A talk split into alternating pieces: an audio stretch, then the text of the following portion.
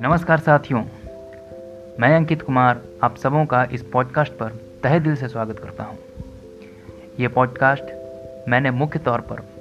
हिंदी कविताओं और कहानियों को सुनने और जानने के लिए बनाया है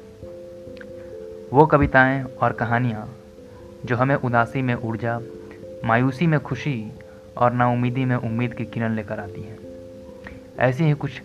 दिलचस्प कविताओं और कहानियों के साथ प्रस्तुत हूँ मैं, आपका दोस्त आपका साथी अंकित।